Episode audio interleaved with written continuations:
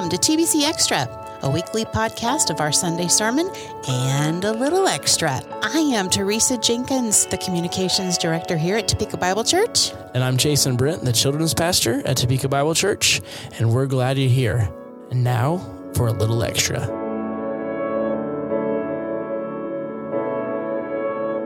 Hi, welcome to week number one of Numbers. Numero uno, or eins, as they like to say in Die Deutschland. Uno, eins, un. Is that's the French? Sure. Let's go with it. French. If you know how to say one in other languages, yes, please comment. Also, we're going to talk about numbers today. Yes. Not just the series, but I thought we might talk about numbers like math. Our favorite subject from school. I was a communications major. Yes. Took the required, I started with college algebra, but my grandpa died like the first week of my freshman year. And that was hard.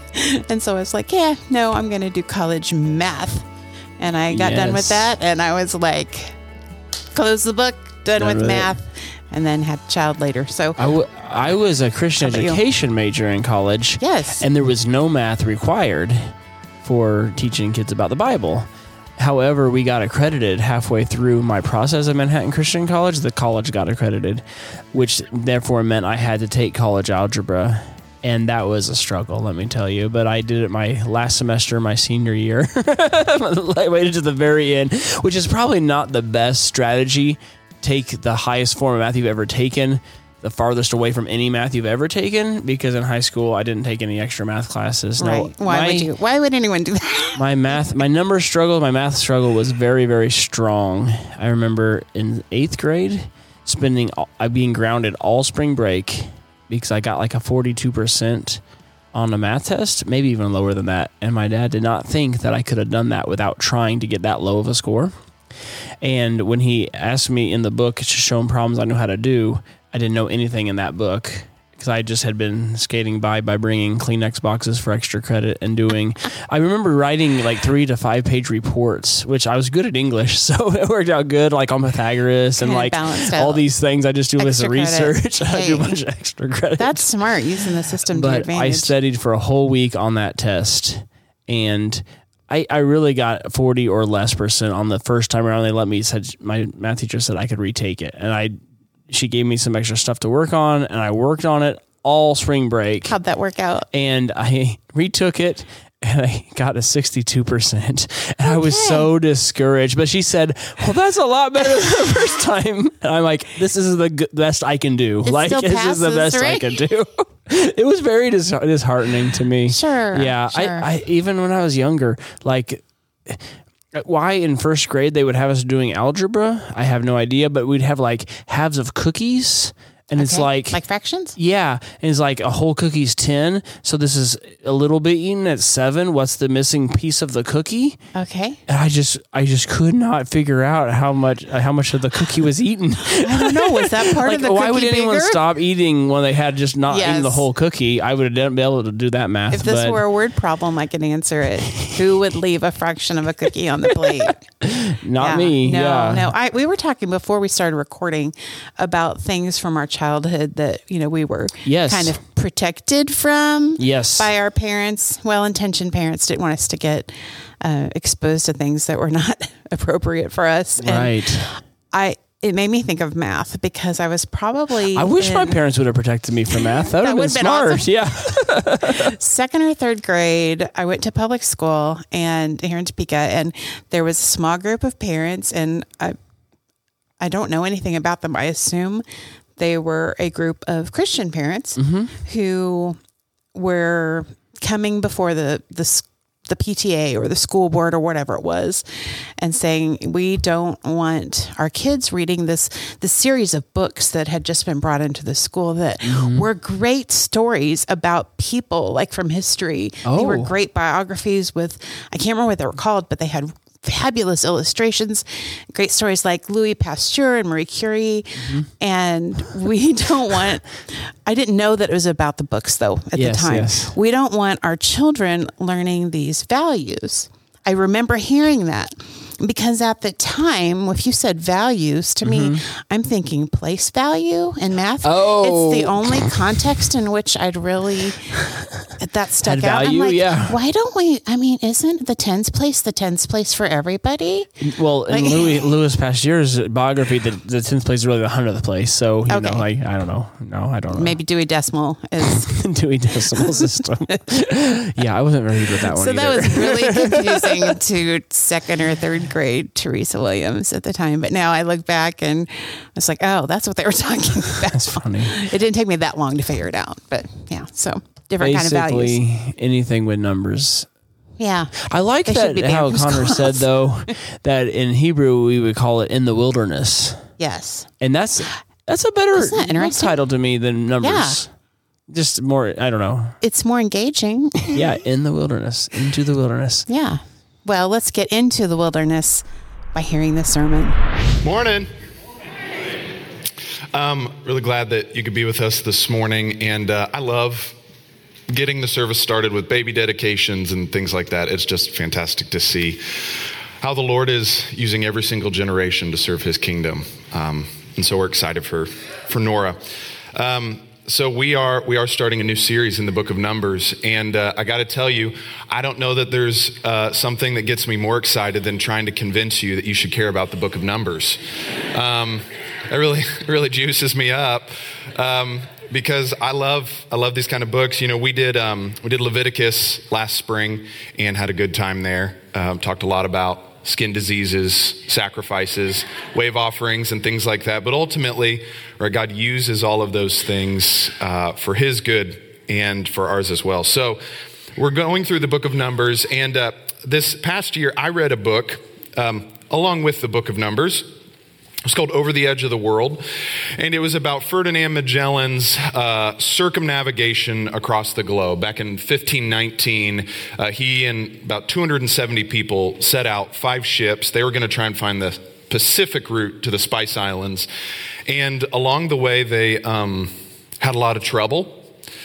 Ferdinand died, first of all. He didn't even make it. There was mutiny, there was murder, there was stealing, there was a whole lot of storms, a lot of bad things happened. And about 3 years later, one of the 5 ships sort of, crawled into port, technically having made it all the way around the globe, but they only had about 30 of their 270 people that they had set out with.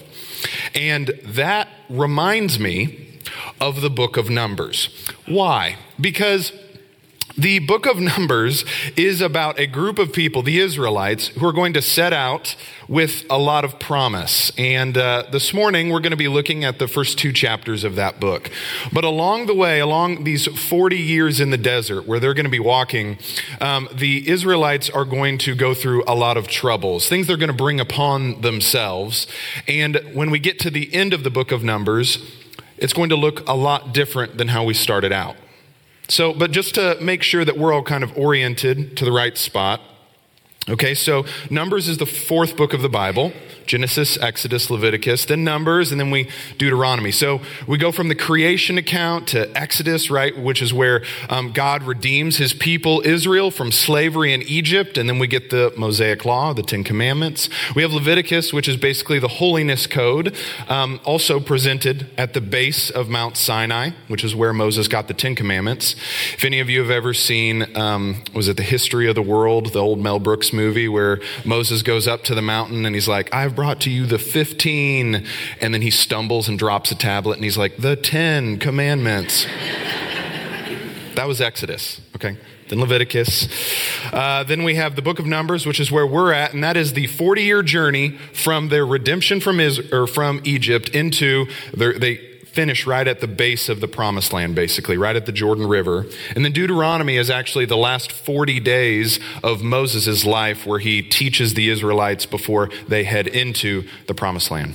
So anyhow, that's where we're at. Now, the Book of Numbers is called that, it has that name, because of the Latin translation and because there are 2 censuses in the book. 2 census, counting of people, right? There's one in chapter 1 and one in chapter 26. That's where the book gets its name that we have, but the Hebrew name for this book of the Bible is based off the first sentence or clause that you would see in your Bible, and it's that in the wilderness. That's how it's translated. The Hebrew translation of this and how they would be reading it, this book would actually be called In the Wilderness. And the reason why is because they were in the wilderness.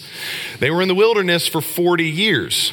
We just spent 5 months in Corinth in Greece. Now we're going to spend 4 months in the wilderness with the Israelites. But they spent 40 years there. They didn't have to spend 40 years there. We'll get to that later on. But right now, this morning, we are going to be talking about chapters 1 and 2. And chapters 1 and 2 begin with the census. Last thing, though, last order of business.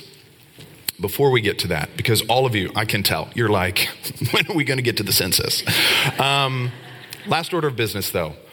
3 reasons why you should really care about the book of Numbers. First, because God's story of love and redemption and fulfilling of promises that he brings to the nation of Israel is the same story that he is bringing to you and I today in the covenant of grace that we have through Jesus Christ. It's the same story, only we're not in the desert. Second, it's one of the 66 books of the Bible, which means that it is profitable for teaching, correcting, rebuking, and training in righteousness so that everyone may be equipped for all good works, as 2 Timothy says.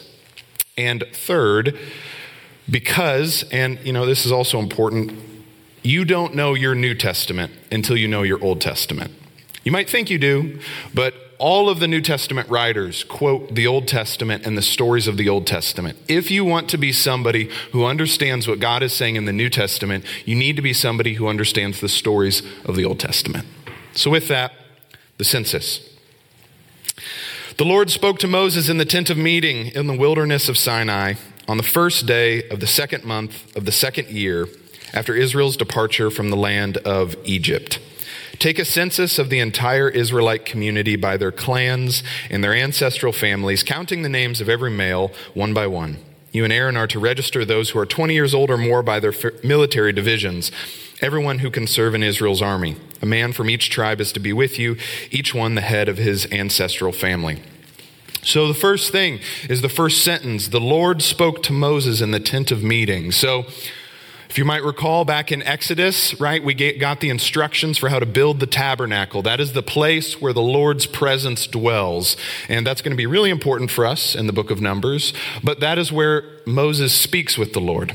And one thing that, I don't know, I feel like people, when we look at the Old Testament, sometimes we feel like God is this very far off being when he's relating to his people. But actually, God has very, very personal relationships with the leaders of Israel.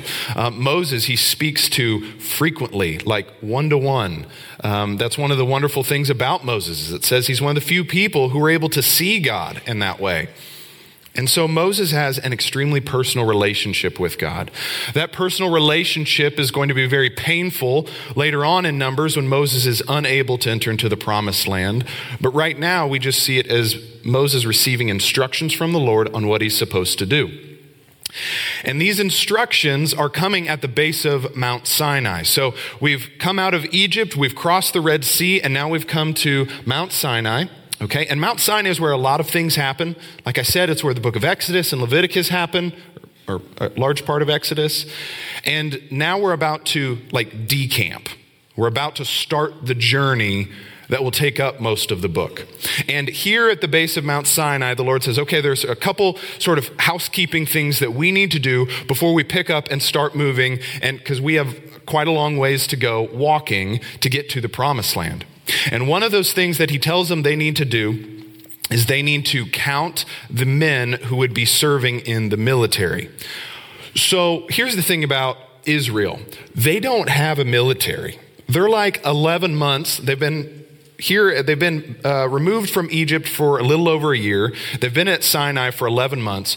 But for 400 years, they have been making bricks as slaves in Egypt. There is no military force in Israel. And so when you see them counting people who would be a part of the military, it's like, who would be the right age to serve in the military? And it's 20 on up. And so those are the individuals who are being counted. And they're being counted because they are about to meet a lot of hostility as they go through the desert. They are a small but fledgling nation that is exorbitantly wealthy because they took some of the gold from Egypt before they left. They have a lot of herd animals and things like that. And basically they are easy pickings for any one of the nations that are around who hears that this huge group of people is moving through the desert. And so God is going to be protecting them, and they need to learn what it is like to have war so that when they go to the Promised Land, they can enter into it. So that is why this census ultimately happens. The sad thing, though, about the census, and like I said, there are just a lot of things that we'll get to later, but every single person in this census that is counted, and every single person who is at Mount Sinai when they counted, except for two people, are dead by the end of the book of Numbers because of their sin. This census that you see in chapter 1 is a list of everybody who did not make it into the Promised Land because of their sin. It's important for us to recognize that later on. So the census happens. If you're following along in your Bible, you'd see that I'm, for the sake of time, we're not going to read the census. You should, but we're not going to do it right now. These are the men Moses and Aaron registered with the assistance of the 12 leaders of Israel. Each represented his ancestral family. So all the Israelites, 20 years old or more, everyone who could serve in Israel's army, were registered by their ancestral families. All those registered numbered 603,550. So I skipped over reading the part about the ancestors. But here's the thing about the census. You should really care about it. You should care about it because there are a lot of boring numbers in your life that you really care about. And I recognize that it is not the most exciting thing to read, but it has a lot of value. Maybe you're interested in sabermetrics for baseball. Maybe you watch the U.S. Treasury market. Maybe you are somebody who wants to know everything about YouTube analytics. Whatever it is, there are probably some boring numbers in your life that carry a lot of value and meaning. And that's the case here. You don't have to love reading the censuses. You don't have to make it a part of your daily devotionals every day, but you should recognize the importance of it. And I'll try and draw out a little bit of the importance here in a second. But if you're playing along at home, you might notice that as they were counting the individuals, okay, there's one tribe that gets left out, the Levites. The Levites were not registered with them by their ancestral tribe.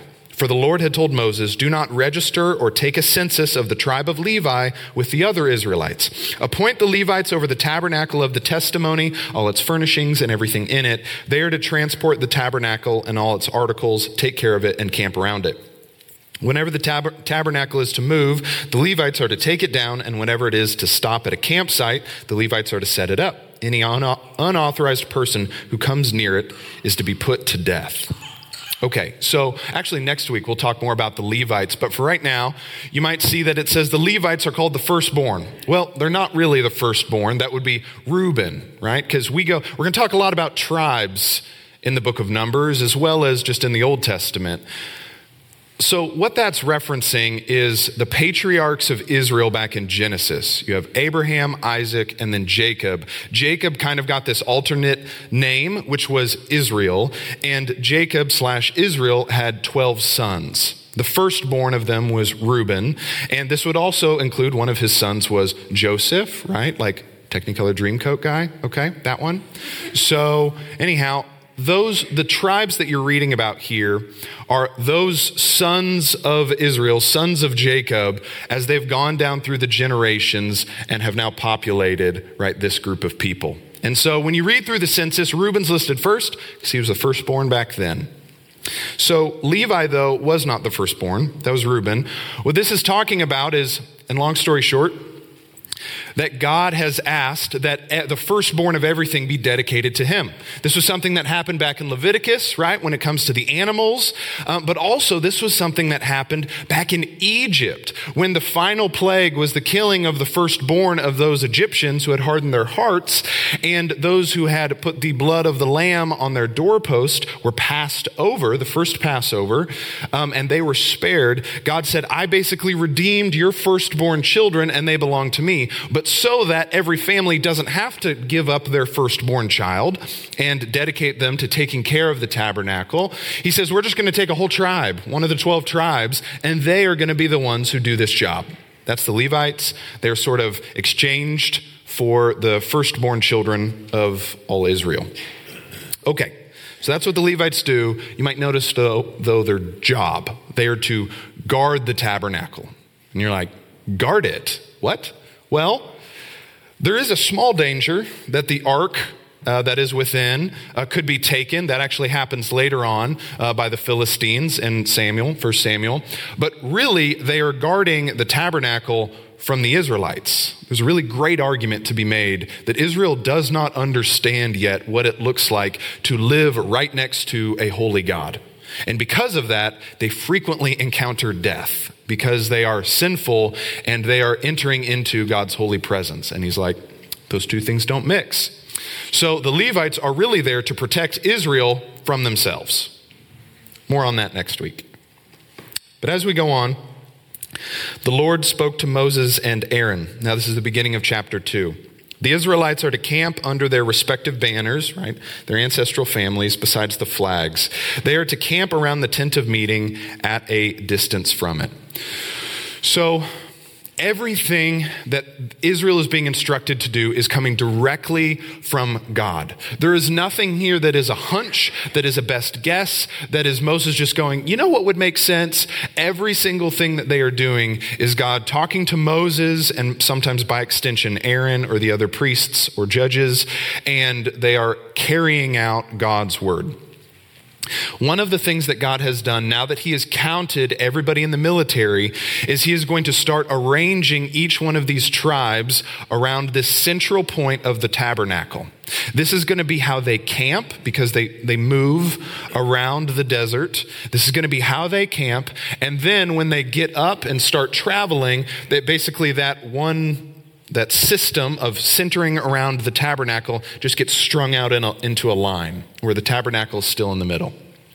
Everything about their life when they were going through the wilderness was centered on the fact that God was at the middle of their camp. Everything. You go out and collect manna in the morning, you come back, and you are walking towards either a pillar of clouds or a pillar of fire, whichever one is over the tabernacle at that moment, if it's day or night. Everything about God is at the center of their camp. Not only his holy presence, but because all the 12 tribes are arrayed around this tabernacle, okay, they are constantly reminded as they're camping of where they must look to.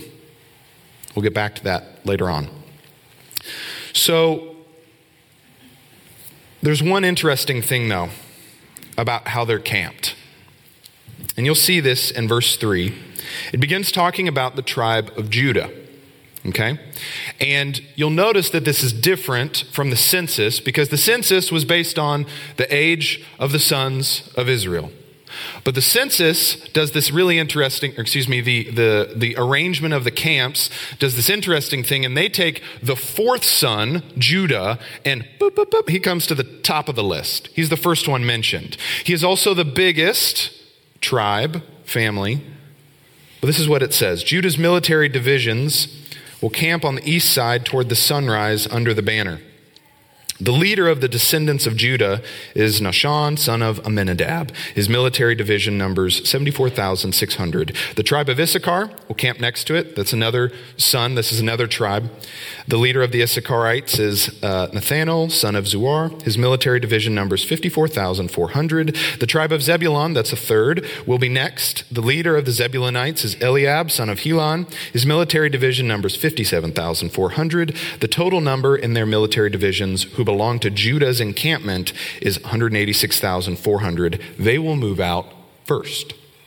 So we're top down. We're looking at the camp, okay? Generally speaking, they are moving in a northeastern direction from Egypt to the Promised Land. But the fact that they are on the east side has way more significance if we can think about the other things that are going on in the Bible where the east is takes priority, okay? Let's talk about the Garden of Eden, right? The Garden of Eden when Adam and Eve leave it, they have to head out the doors on the east side, right? They go east of Eden because the gateway into the Garden of Eden that is now guarded by the angel with the flaming sword. That's so interesting. Anyhow, is on the east side. And then you have the tabernacle, right? And later the temple, things which are supposed to be representative of the Garden of Eden. That's why they're covered in fruits and vegetables and stuff. And all the like gold work is pomegranates because it's supposed to be the garden, a representative of that where God dwells. Well, the doors are on the east side. And so now here we have in the camp, the east is the priority spot. They are the ones that go out first. And Judah is the one that is sort of contained. And even though two other tribes are with them, it is Judah that is said to be leading the charge. Okay, this is important. We go back to Genesis and we see that Judah has a primary spot in the future history of Israel. There's a prophecy back when we go back to, so it's like Father Abraham had many sons, right? Isaac, Jacob. When Jacob is on his deathbed and he puts his hand on all of his 12 sons and basically gives a prophecy for their life. When he gets to Judah, this is what he says. Judah, your brothers will praise you.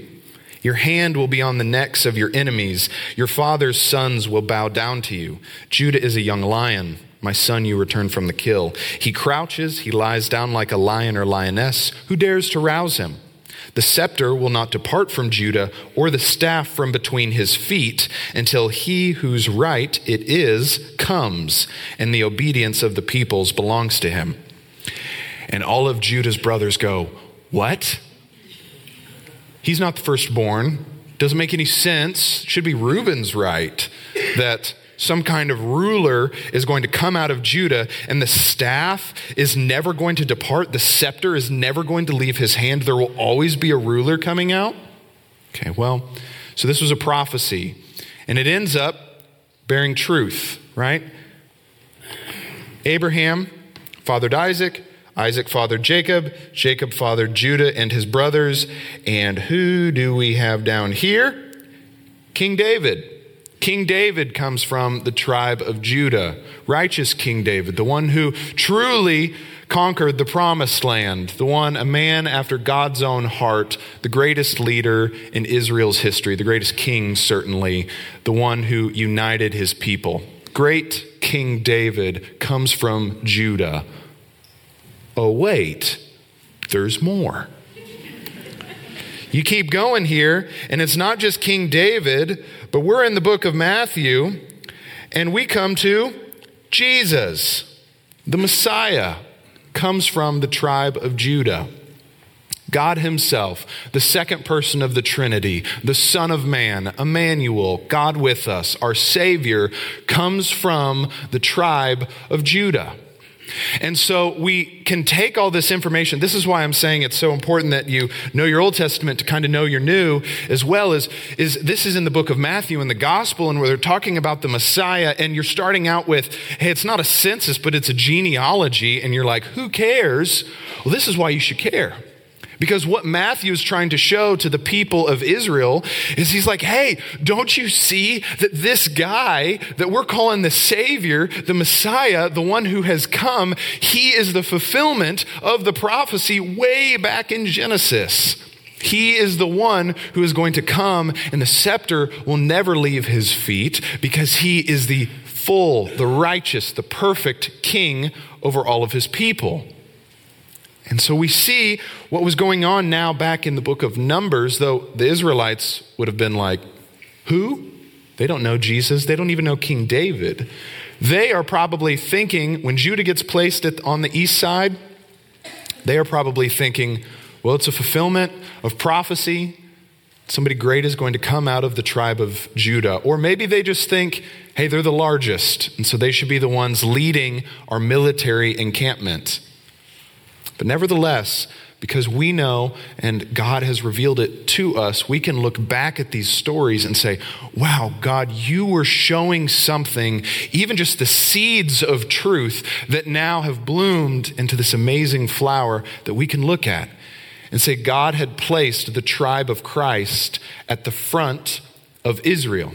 And as they were going through all of the desert and all of the wilderness, as they camped and as they got up and they headed out, they were always being led by Judah.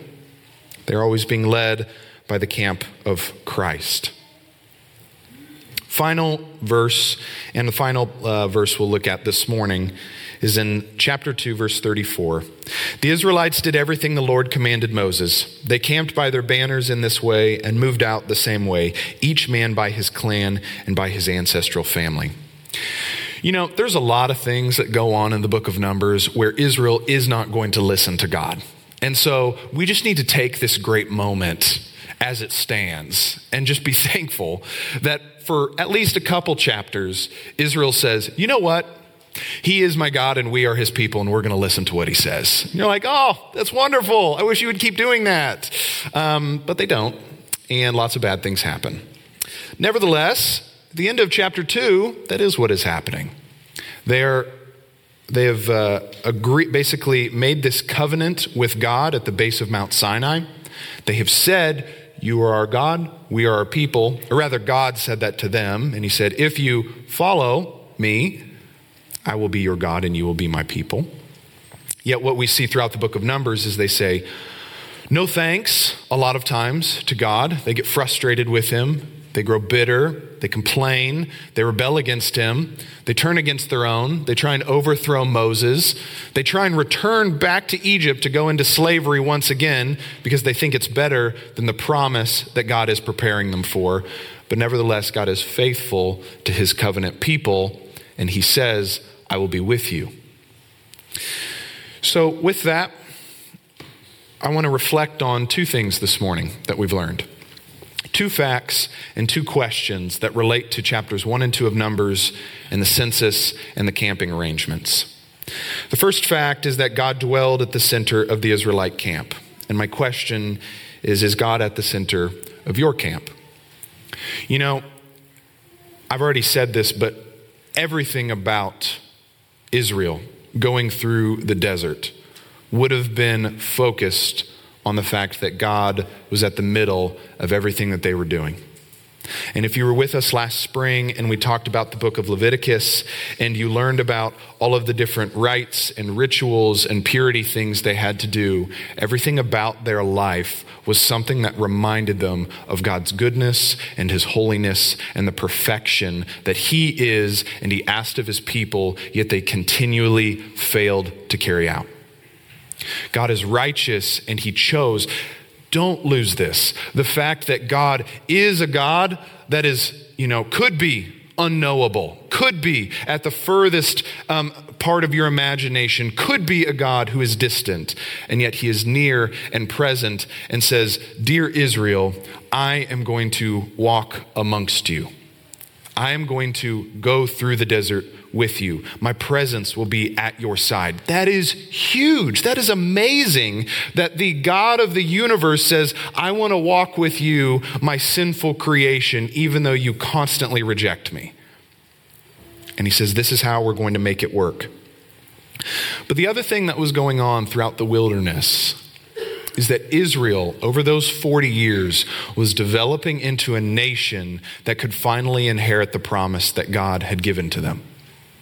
There are going to be some sad things that go along the way, but if we can take sort of this bird's eye view of what was happening, God was building that nation up. Not only geographically were they literally walking to the Promised Land, which they needed to do, but physically they were becoming a nation by engaging in these wars as they were traveling. Then when they entered into the Promised Land, they would actually be able to fight. But also they were a nation that was growing spiritually.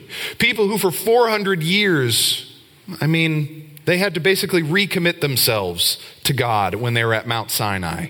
They had not had that strong of a faith while they had been slaves, but God said, I made a promise that I was going to rescue you, and I'm going to do it. Now, all of these things relate directly to us, though, because there is a very, very easy connection to be made that we are also walking through the wilderness of this life. That God has promised to us a future of hope and of blessing where there's no more crying and no more tears. And we see it as an eternity with him in heaven. And we are walking through this hard world, and it takes a lot of energy, and it is very difficult and painful to make that journey. And the question you have to ask yourselves is, during this journey that I'm on, where I'm heading towards the promises that God is preparing me for, during this journey, is God going to be at the center of my camp? Am I going to put him there? Or, like so many of us, are we just going to be like, yeah, he's over the ridge. He's picking up the tail end. God is, yeah, he's with me, but mostly I reach out to him just when I need a lot of help. Or, like Israel, are you placing him at the center of your camp? And frankly, Israel shouldn't even get the credit. God said, you need to place me at the center of your camp, because if you don't, you're going to be in Dutch. So I think it's important for us to think about this as we begin the book of Numbers and see what God is doing when he says, Moses, put me in the middle. You should look at your life as well and say, God, am I putting you at the middle of my life? If I have a family, God, are we putting you at the middle of our life? What about our life needs to shift and change so that Jesus Christ and God is at the middle? But not only at the middle, but at the front. Judah, the tribe of Christ, led Israel through the desert. You'd say, God is at the center of my life. Everything I do revolves around him. He is the greatest priority. My kids would be able to say, my mom and dad say that God is the greatest priority in their life, and they act like it too. But we have to remember that this wilderness journey is not an easy one. There are going to be many trials and travails that Israel has to go through. And along the way, God says, whenever they camp and whenever they move and however long they move and whenever they do it and in whatever circumstances, Judah is the one that leads the way. The tribe of Christ is the one that is going to lead this nation through. And as you are going through the desert too, there is a definite need for you to place Jesus Christ at the front of your life. And basically what that means is you say, I'm going to follow after him. It is not, our relationship with Christ is not a peer-to-peer relationship. It is not one where we go, hey, Jesus, what do you think about this? Here's what I think about this. Our relationship with Jesus Christ, as much as he wants a personal relationship with you because he is a personal God, Jesus Christ, though, is the one we are to follow. We are in submission to him. It means saying, God, your ways are best, not mine. I don't know how to get through the desert. I don't know how to make my way through. And Lord, I don't really like to wander very much. And so if I would like to not wander and feel aimlessly lost, Lord, I dedicate myself to you that you are going to be the one who leads me. But there's one final detail there, though, that's very, very important. The book of Numbers, spoiler alert, okay, the book of Numbers, when we get to the end, they're not actually going to get into the Promised Land. The census that that you read in preparation for this morning and that we skipped over, right? The census is a list of people who don't enter into the Promised Land because they did not follow after God.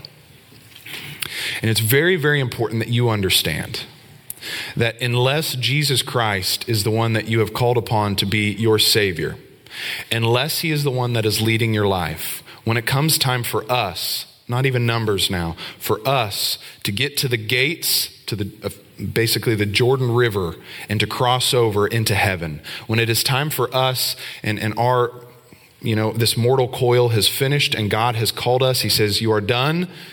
When we get to those gates, you do not enter into the Promised Land unless Jesus is the one who is leading your life, because it is only through Christ that you are forgiven for all of the sins that you have committed in the desert. That is one thing that the Israelites in Numbers did not have. They were held to account for their sins. And because of that, only two of them from this first list made it in, Joshua and Caleb. Not even Moses makes it.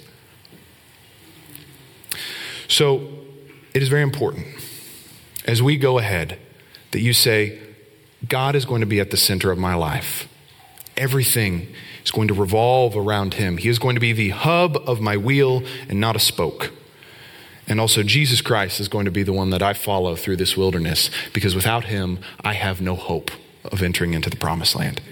And that is the promise that God had given to his people. It was the promise that he was fulfilling in their life. And as he was preparing them to enter into the literal promised land, he was working all of these things out. And it's a privilege for us to be able to study Numbers and to see them. Let's pray. Heavenly Father, we thank you for today. Lord, thank you for your goodness and your mercy as we walk through the wilderness, Lord, and as we see ourselves struggling and filled with pain and confusion and oftentimes misery because this world is not our home, Lord. We are thankful, God, that you can be at the center of it all. That when we go out and when we come back, Lord, you are the one that we set our eyes upon. God, that everything about our lives can be something that relates back to you. But God, we also thank you so much for the gift of Jesus Christ and his death on the cross and his resurrection that shows us, Lord, that there is a promised land, that there is a place of hope. There is a place where we have a future, God, with you. And Lord, we ask that you would help us to submit ourselves to the King whose scepter never leaves his feet, because that is the one we want to worship and follow all the days of our life. Father, it is a hard relationship for us to follow because we like being in control. But God, we do not enjoy wandering through the wilderness. And we know that you are the one that has the path. Father, please help us with all these things by the power of your Spirit to trust in the Son for salvation so that, God, we might be with you and with all the other believers in that promised land when our journey through the wilderness is finished. In Jesus' name we pray. Amen. All right. What a great, strong way to start our sermon series in Numbers. Woo! Yes. We're going. We're heading down the road. It looked to me like a seasoned veteran baseball player digging into the plate for the first pitch of the season. Oh, very good. Just like you seemed ready to go here. With Numbers.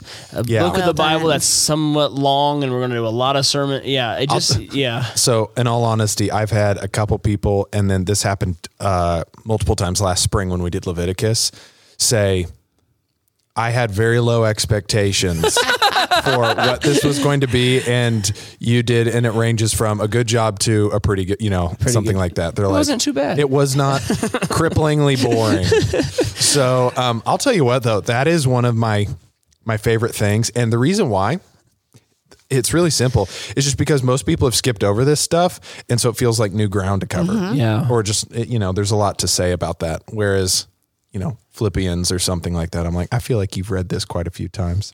Anyhow, I like doing Old Testament books. We're enjoying it with you. Yeah, very good. Yeah.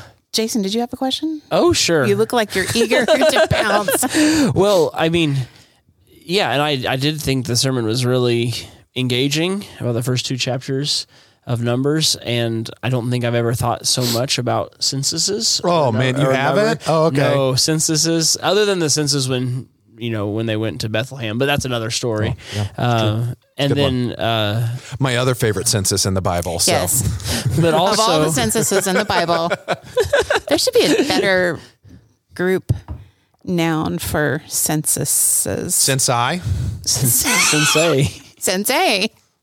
Yeah, but also make it interesting, kind of just thinking about the configuration of the camp. Oh yeah, that kind of thing. Yeah, and. There's a common belief amongst people that if you drew out the encampment of all the tribes of Israel, that it would create a cross shape. Yeah, cross. There's a lot of renditions out there. Yeah. Yeah, so I thought about getting into that on Sunday, but, it would be a longer thing. But, yeah, if you just Google search, Numbers, camping, Israel, that kind of deal, specifically because in Numbers 2, they list about the different areas on each side, on the cardinal directions. Some people will take an overhead view and say that it looks like a cross, right? So here's why that's probably not the case, is most of the times when people are saying that it looks like a cross, it's coming from a desire to sort of take something that's in a symbol that we're familiar with and project it back onto what was happening. Sure. So there's two reasons why that probably was not the case. The first is that we have to remember this is a military encampment, right? Mm-hmm. They are expecting and will encounter war. And one of the least advantageous advantageous positions to be in would be a sort of hub with four long arms stretching out across the desert, where instead of what I think, and a lot of the commentators, serious commentators believe, is that it is basically just a rectangle. Mm-hmm. And that when you look at the cardinal directions, like Judah and the other two tribes that are on the east side, that Judah's probably in the middle and the other two on either side of it, but that they kind of all sort of make this wide band around the Ark of the Covenant, which is sitting in the middle, right? If you have legs that are stretching out and, you know, one tribe is further away from the encampment than the other, then you're really, you're exposing it to danger. Basically. And you have a weak spot. Yeah. You would have 4 weak spots specifically. Yes, it's a really neat theme in the idea that Christ is imaged, but I really think we can find that just in the fact that Judah is leading the way, the tribe of Christ. Mm-hmm. Yeah. God is still carrying out those promises, and we don't necessarily have to, you know, find the symbol there, but it's kind of a neat theory, and that's about where it lasts. And the pillar of fire and the cloud. Yeah. I mean, that's, would you call that a theophany? Ooh, that is a good question. Maybe. I mean, here's my quick answer. I think it comes back to whatever you would say about like the burning bush. Hmm. Was God in the fire of the burning bush, or was that a sign of his presence? So I think you'd find people who would say, yeah, that would be a theophany, but most of the time a theophany is going to be reserved for when it specifically seems like we're seeing God himself. So like when Moses gets put into the cleft of the rock and God walks by, and Moses sees his backside, that would be a more strict definition of a theophany. But I took us off track, but no, you're fine. Good question. The important thing about this part of this lesson is that Judah, the tribe of Judah, which leads to Jesus, was leading them. It was. As they went. Yeah. Yeah. Right. Fulfillment of prophecy and God showing his promise for the future. So there was another thing though, that I chose to stay away from. And here in a few moments, everybody's going to understand why, which is that the censuses, they involve, as anybody who was paying attention would see, very, very large numbers. Oh, yes. Mm-hmm. Right? Okay, so the total number, remember this is a census of fighting men, which is age 20 through, I'm trying to remember what it goes through. I think it's 20 through 50, but I could be wrong. But it starts at age 20, and it is measuring the fighting men because it's a military campaign.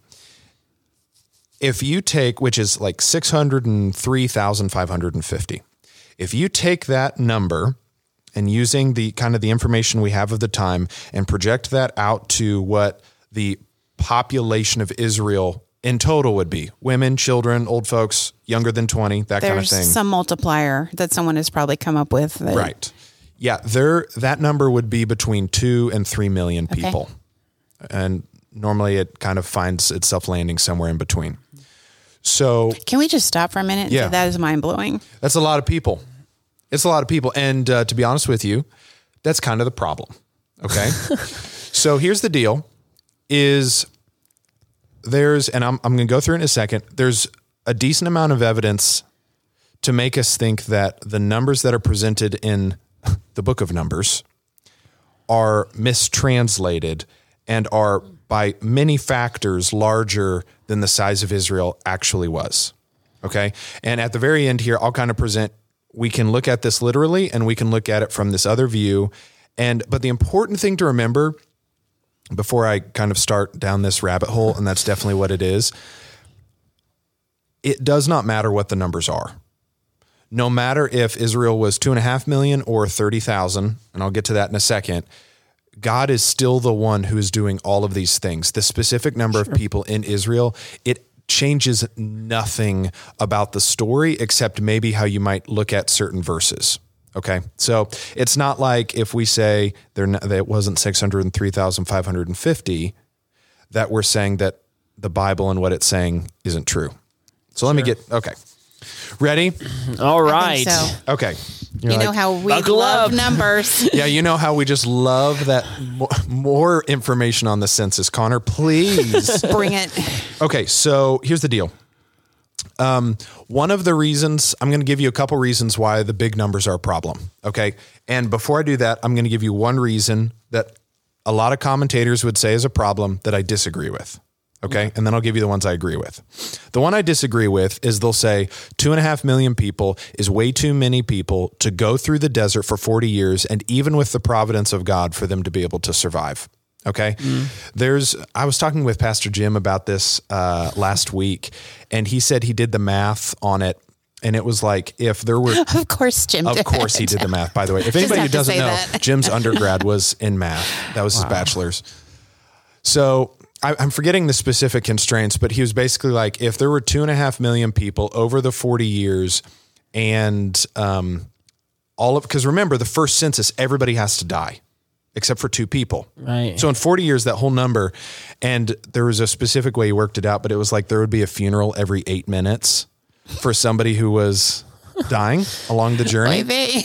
And I don't know if that included some of the big, jumps like the plagues and things like that, but anyhow, so the thing I disagree with is, so Nehemiah 9:20-21 says, you gave your good, Nehemiah speaking to God, you gave your good spirit to instruct them, speaking about those back in the desert, and did not withhold your manna from their mouth and gave them water for their thirst. 40 years you sustained them in the wilderness and they lacked nothing. Their clothes did not wear out and their feet did not swell.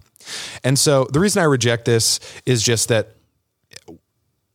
we're about to give some sort of biblical and non-biblical evidence for why the numbers are too big, but to say that they couldn't be sustained by God in the desert, that one I have a lot of trouble with. Yes. I think he could sustain as many as he wanted. Obviously, it was a supernatural event.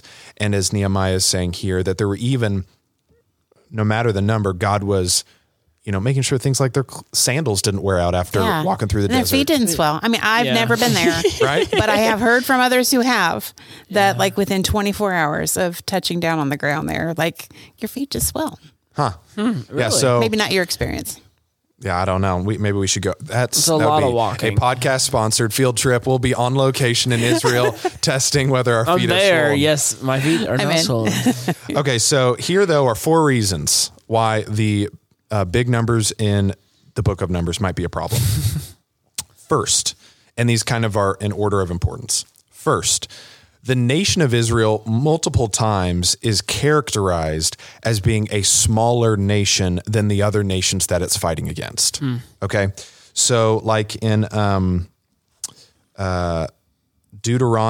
9:1-2, "Hear, O Israel," this is God speaking, "Hear, O Israel, you are to cross over the Jordan today to go in to dispossess nations greater and mightier than you, cities great and fortified up to heaven, a people great and tall, the sons of the Anakim, whom you know, and of whom you have heard it said, who can stand before the sons of Anak?"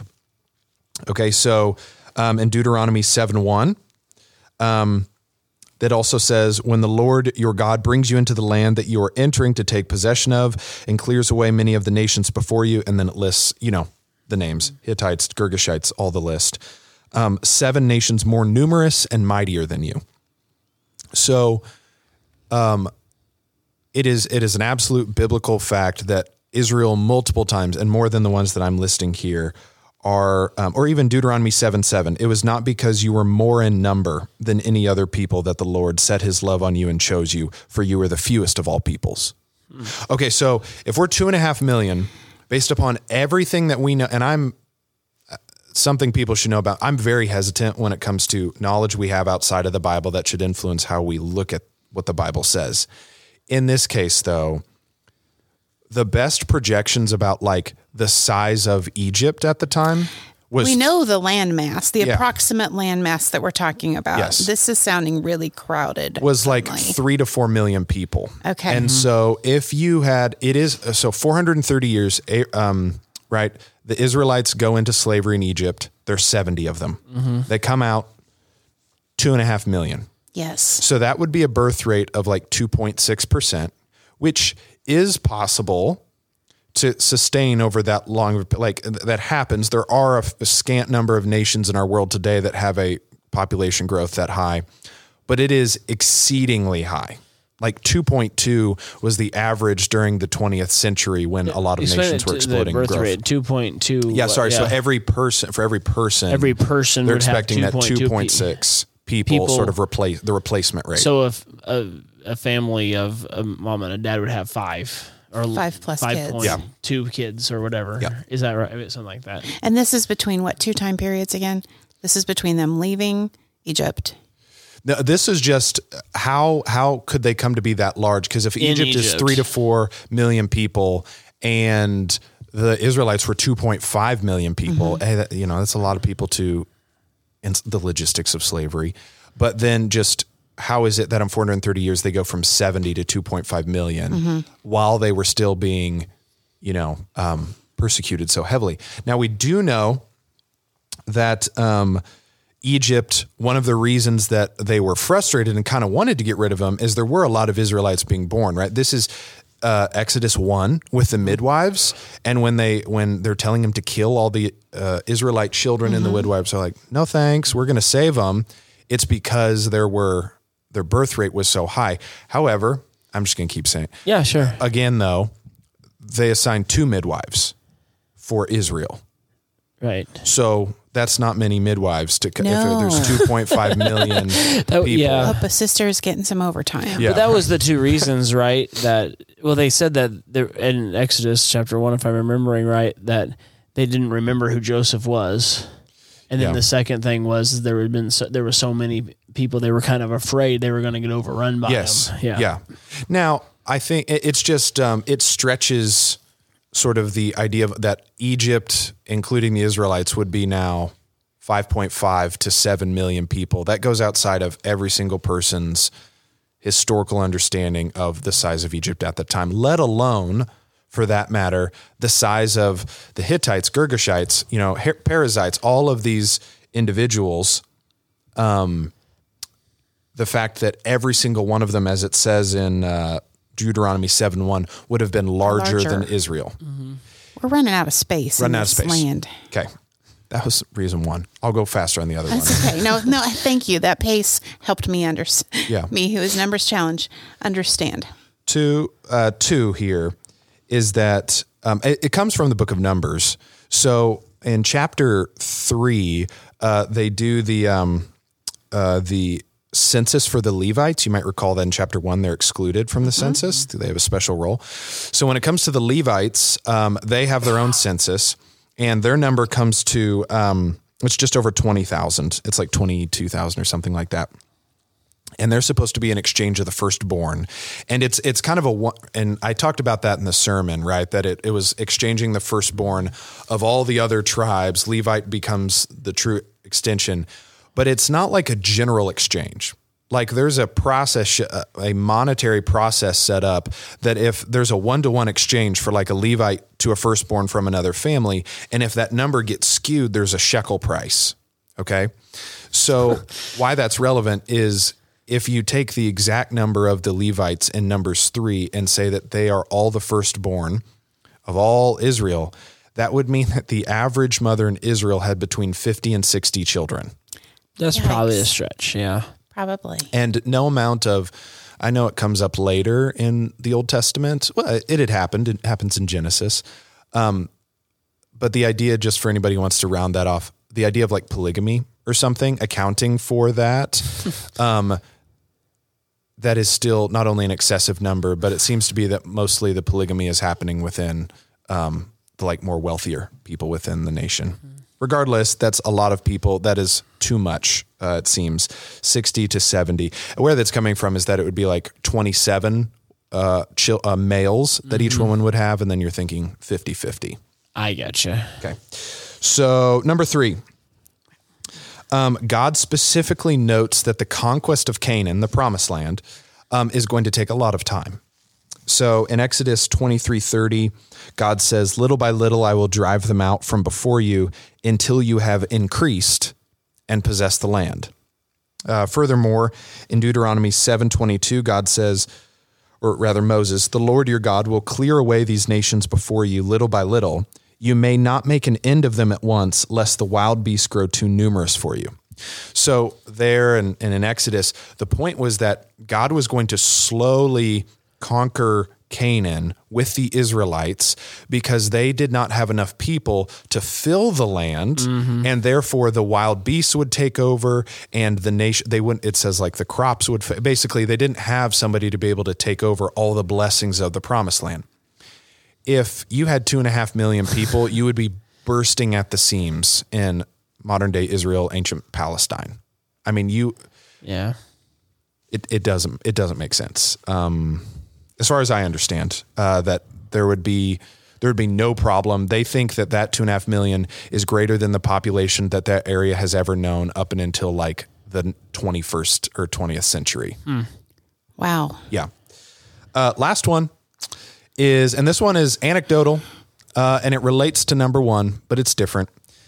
You might recall this summer, we did the series Retold, where we looked at some mm-hmm. children's stories or popular biblical stories for children. And we looked at Joshua and the Battle of Jericho, right? Okay, well, Jericho is the first battle that they have crossing the Jordan, going into the Promised Land. And we know exactly where ancient Jordan is today. We have uncovered, there have been many archaeological digs on top of Jordan. I even, in the sermon that I did on it, I talked about the evidence that we have for the wall falling down.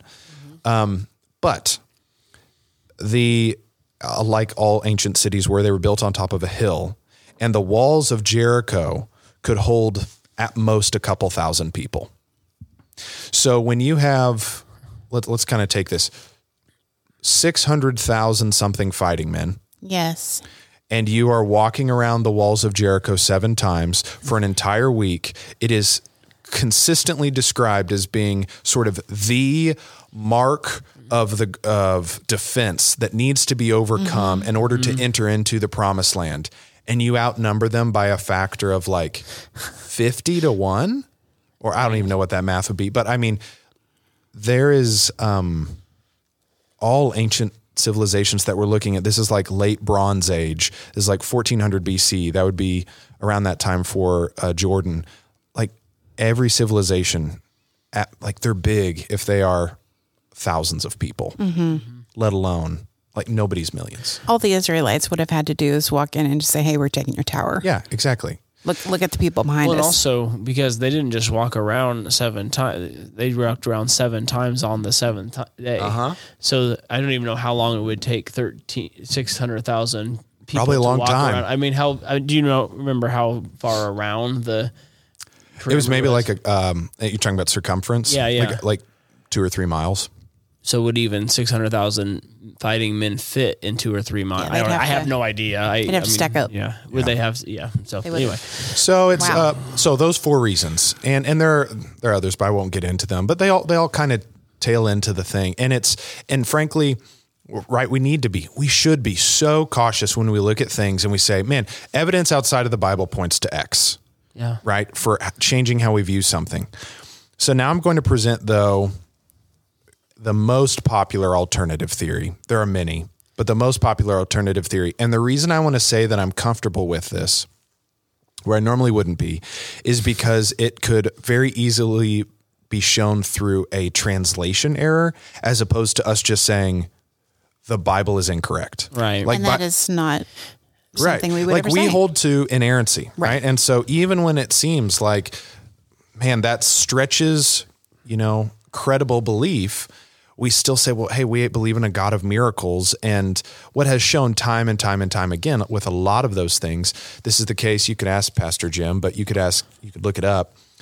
In the case of the kingdom of David in Israel, it was a long time before they believed the claims of the size of Israel during the reign of King David, mm-hmm. until they began to uncover things in the 20th century with archaeology and saw the land under his watch. Okay, Connor, focus. So here's the best option. Okay. Let me take a step back. Let's talk about if we take it literally, the way that some people would take it, right? 603,550 fighting men. So the thing that would support this is that you could say, there are a couple verses where you could say that the reason why Israel was shown to be so small, referred to as small, and there are many, is that it was because of their cowardice or because of their attitude towards taking on these challenges and not because of their numbers. So it's demeanor and not numbers. Yeah. So like in Numbers, even 13 verses 30 through 32, right? This is where they go and scout out the Promised Land and decide their first look. But Caleb, one of the only two who made it, but Caleb quieted the people before Moses and said, "Let us go up at once and occupy it, for we are well able to overcome it." Mm-hmm. Okay. Then the men who had gone up with him said, "We are not able to go up against the people, for they are stronger than we are." So they brought to the people of Israel a bad report of the land that they had spied out, saying, "The land through which we have gone to spy it out is a land that devours its inhabitants, and all the people that we saw in it are of great height." That's its own very interesting thing, but giant zombies. It has a lot. That seems to be that their frustration is more to do with the children of Anak, the Anakim, that are much larger than them, not necessarily more numerous than they are. Now, is Caleb, does he have the confidence of David later on where he says, "Hey, I can take on this Goliath guy because God is at my side, even though I am smaller than him"? Or is it based on, we don't know exactly, but that would be the route that you would go if you said, "Hey, these numbers are literal. God can sustain this many people. That's the reason why," even though they, I talked about the population growth part. Okay. So you would also have to say that Israel's size has somehow gone unnoticed to the rest of the world.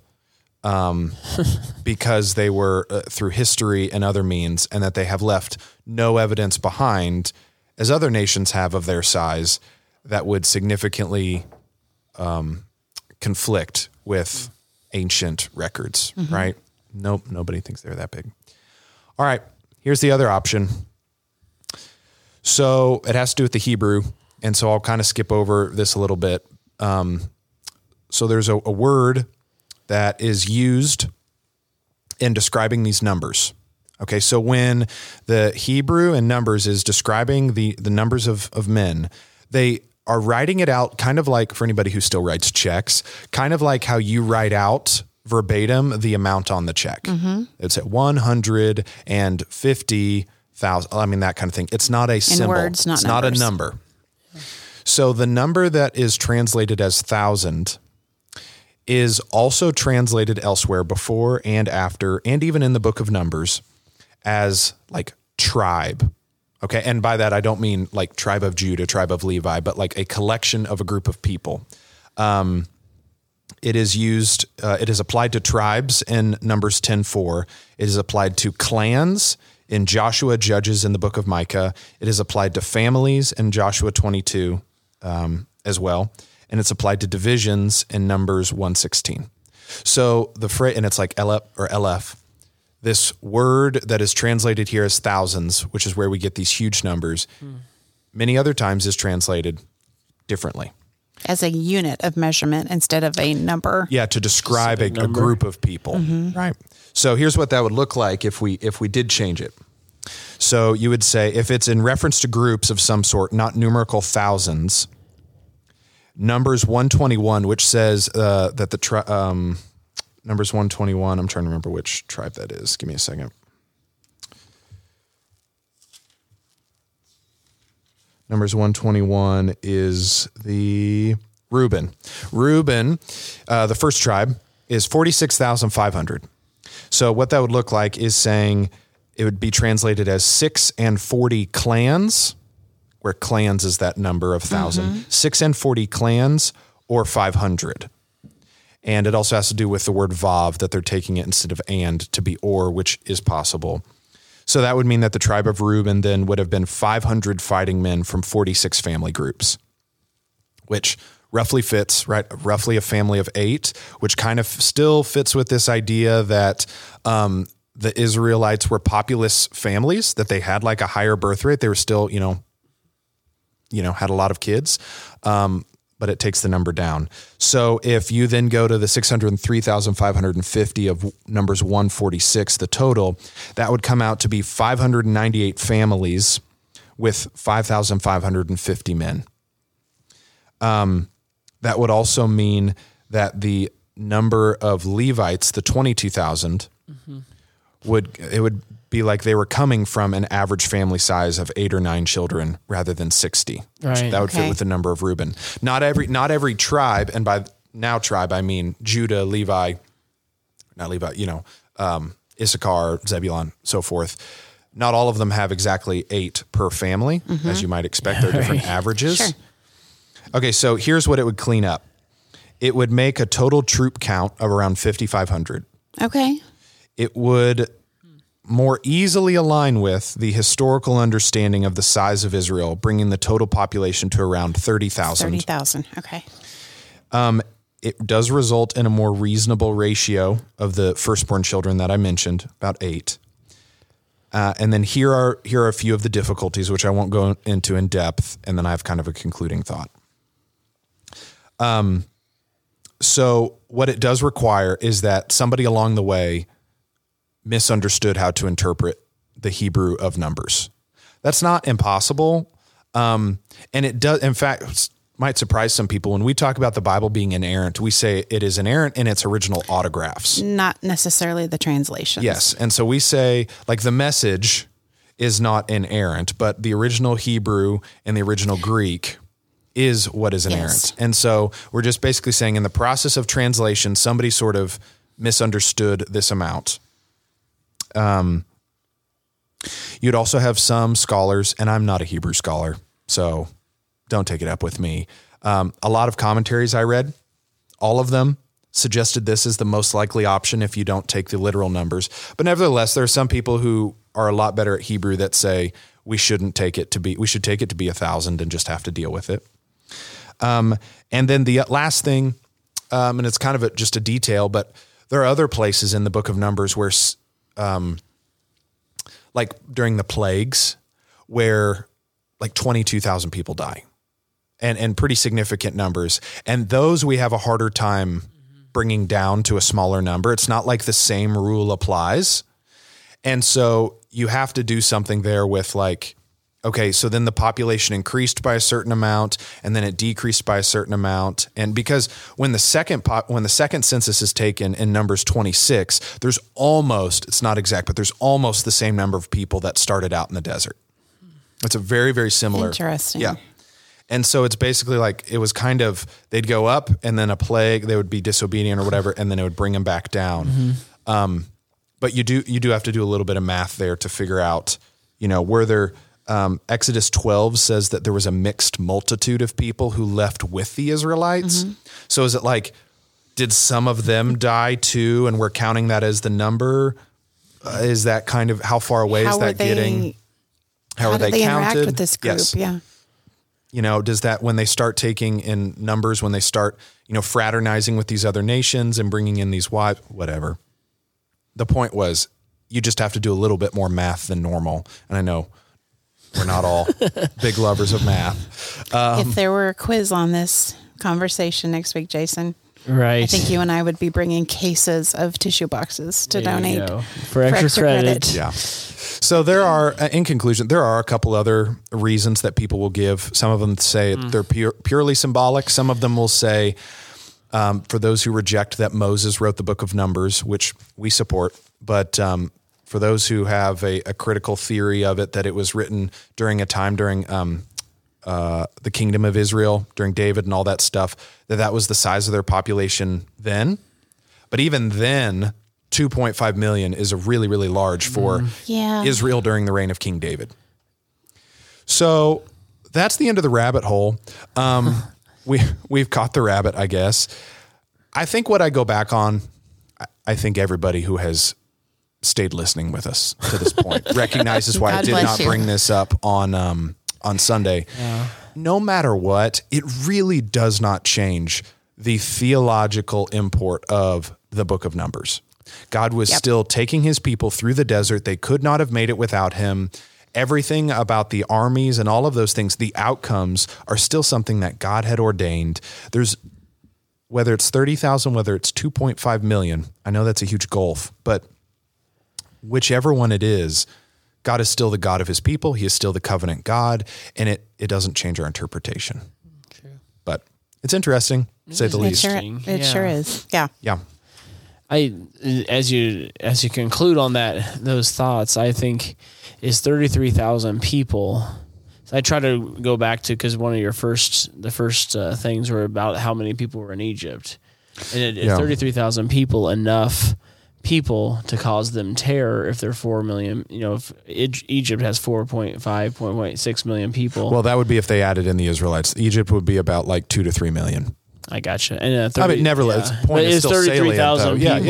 enough to cause that. But also then you have to say, well, if you need a bigger number to cause more terror in Egypt, then you also have to account how in the world did they cross the Red Sea overnight? Yeah, along with their herds and all of their people, animals that they were shepherding. I don't know how big the Red Sea, how big a swath was pulled back. You know, 6-lane superhighway. Yeah, right. Like the city of Kansas City has it's over 1 million population, isn't it? You got me. I think it is. You would probably know being in Kansas tourist. Shawnee County's like 120 some thousand. Yeah, so I'm just thinking about like getting all the people of Kansas City. Yeah, through that. Mm-hmm. Yeah, at one time. But I mean, God can do that. We have no doubt about it. But Connor, that was fascinating. It is. I can think of by name three or five people who I know for a fact are still listening at this point, because this is something. I think it's kind of important because you do have people. I mean, I've met certain people, not a lot of people, but are like, I can never believe in a God in a Bible that would think that overnight you could get 2.5 million people across a little, or whatever they would say, and there's alternatives and there's other ways to think about it that are not unbiblical. And I think that's important to kind of admit and kind of at least wrestle with to try to figure it out. But it doesn't change the core of the story. Absolutely not. Right. Yeah. Yeah. All right. And, we're jumping into Numbers 4 this week. Yes. We're talking about the Kohathites. And the fact that they were the ones handling the holy tabernacle elements. They couldn't see them. Nice. They couldn't touch them, but they could move them.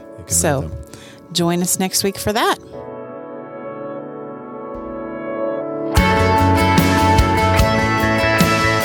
Thank you for listening to the TBC Extra Podcast. Please subscribe to us on Apple Podcasts, Spotify, Google Play, or wherever you get your podcasts. We drop an episode every Wednesday, and on the first Friday of each month, we have an extra episode. Extra, extra! With stories, pastoral teaching, interviews, and more. See you next time, and have a great rest of your week.